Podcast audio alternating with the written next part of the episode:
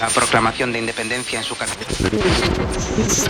Les podcasts d'Opuscule, ce sont les récits d'un monde résolu. Un monde parallèle, un monde d'anticipation.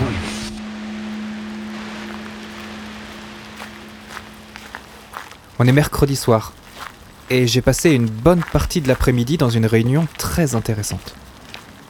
Elle se tenait avec une vingtaine de personnes. Le sujet était le suivant?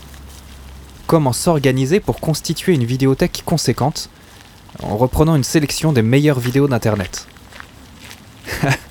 Ça nous a fait rire et je vous vois venir.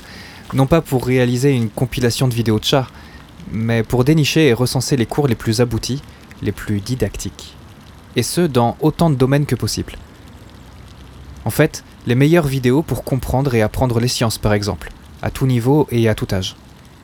Mais aussi des vidéos plus pratiques sur le jardinage, la permaculture, la menuiserie, la poterie, la mécanique, le bricolage façon euh, do-it-yourself. Et de manière générale, tous les arts et savoirs qui peuvent s'expliquer précisément par ce médium.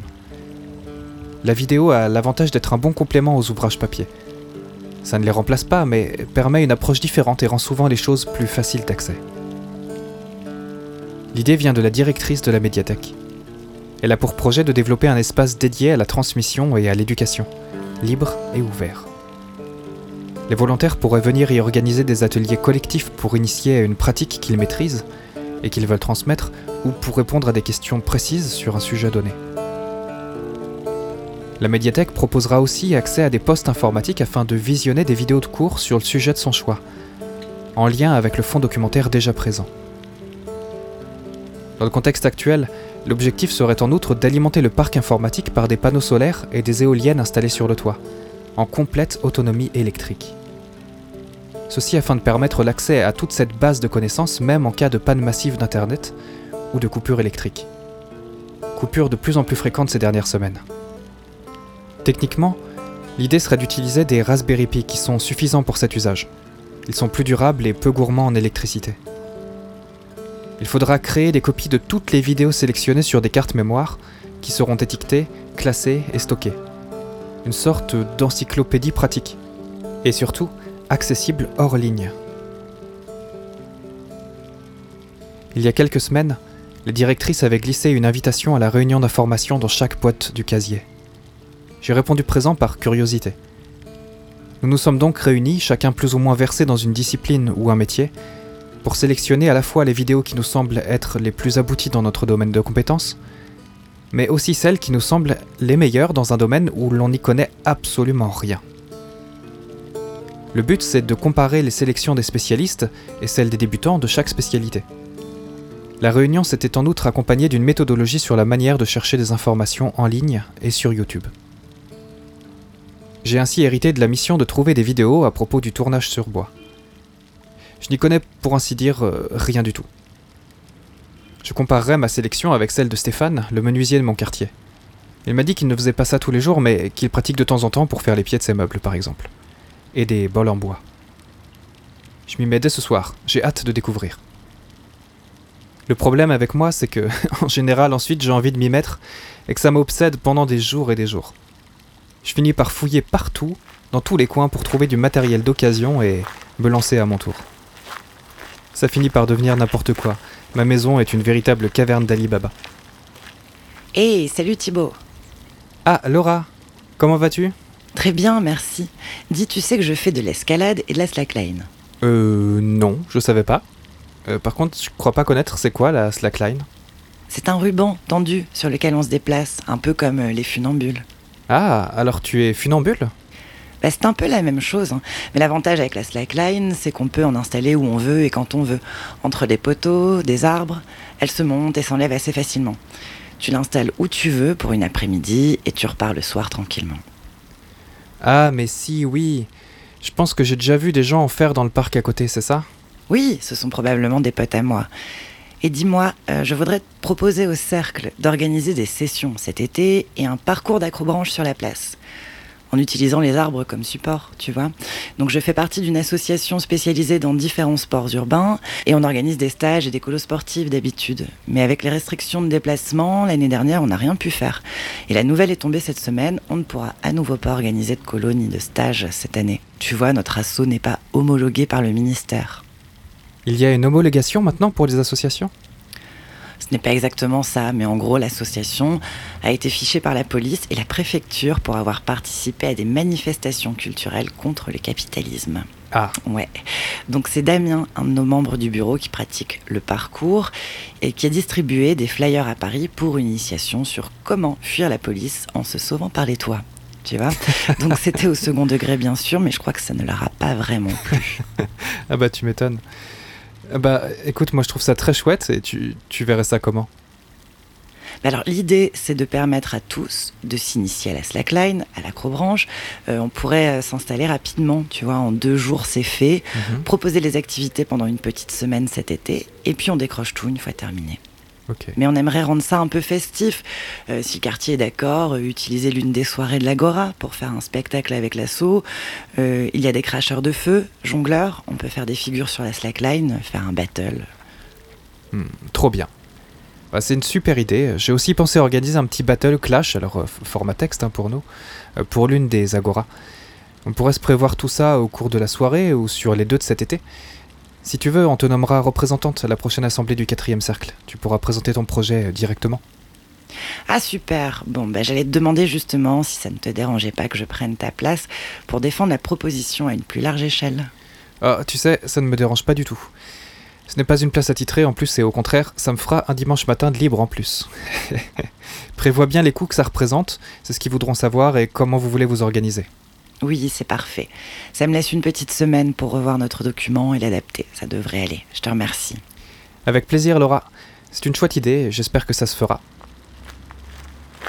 Ramageuse en duetto sur la tour où la ramée. Un ogre de pierre, une horde de plumes. Étrange comme le temps semble attendre leur chant pour passer.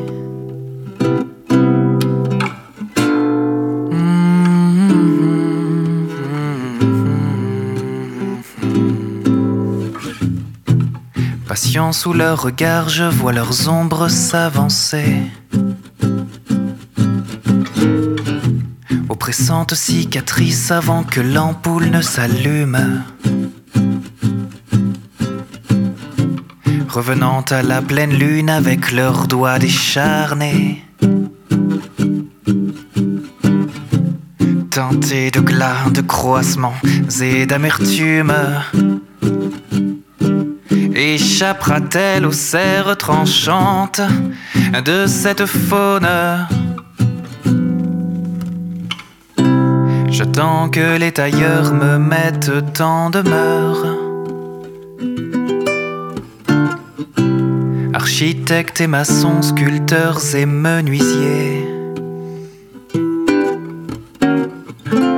Un chantier qui aurait dû débuter dans l'heure.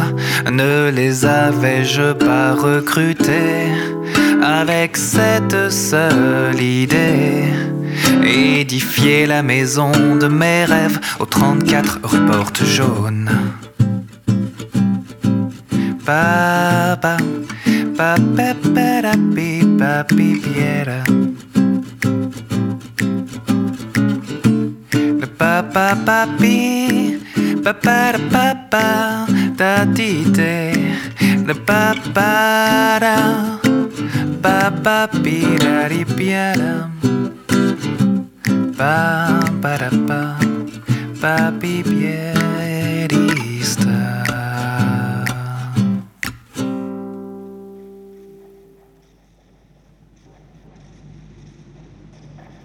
Les soirées Agora sont les seules officiellement autorisées après 21h. On a une dérogation exceptionnelle qui nous permet de nous réunir jusqu'à minuit. Le maire a obtenu l'aval du préfet, en se portant garant de la sécurité et arguant que ces soirées seraient la soupape de décompression de la population. La police municipale poste donc quelques agents pour surveiller les participants comme des chaperons. Et l'armée n'est jamais bien loin pour veiller à faire respecter l'heure de clôture. Les agoras, comme les concerts sauvages d'ailleurs, sont à chaque fois très clairs avec les participants. Pas trop d'alcool, aucun débordement sous peine de ne plus avoir le droit de se réunir. Les gens s'autorégulent en quelque sorte. Les bières sont rationnées et d'ailleurs, les jours d'agora, la vente d'alcool est interdite par le préfet dans tous les magasins de l'agglomération.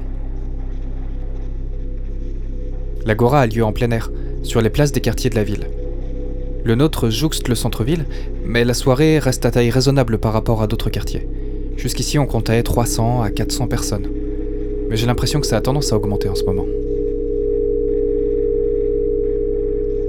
Si tout va bien, la prochaine aura lieu dans quelques semaines. Une troupe de théâtre jouera une pièce, un ami musicien viendra faire quelques chansons. J'ai proposé un petit battle de rap euh, en texte pour animer un brin de soirée. Dans un autre coin, il y aura un débat public sur la réorganisation du casier. En effet, certaines assemblées se plaignent de plus s'y retrouver et réclament que les boîtes soient réalignées et classées. Quelques personnes voudraient d'ailleurs les uniformiser sous la forme de semainiers à l'ancienne, avec chacun son tiroir. Je sais pas trop quoi en penser personnellement. En fait, j'aime bien les deux approches. L'actuelle, qui évolue à la manière d'un organisme vivant avec lequel il faut faire connaissance, qu'il faut découvrir, et celle plus efficace, où chaque chose est disposée de manière à ce qu'on la trouve plus rapidement. Mais qui perd un peu en surprise de fait et en poésie. Et qui fera peut-être que les gens s'attarderont moins et feront peut-être moins connaissance, je sais pas. Finalement, je crois quand même que mon cœur penche pour sanctuariser le casier dans son organisation actuelle. Mais écoutons les arguments de ceux qui voudraient le changer. Il y a peut-être du bon dans leurs propositions.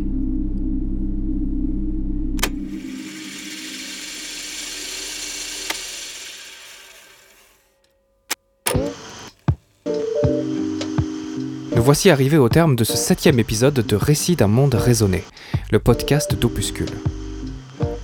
Si vous appréciez ce podcast, n'hésitez pas à vous y abonner sur Apple Podcast ou Google Podcast. Et puis vous pouvez toujours y entrer une petite note ou un commentaire pour pouvoir le recommander à d'autres personnes.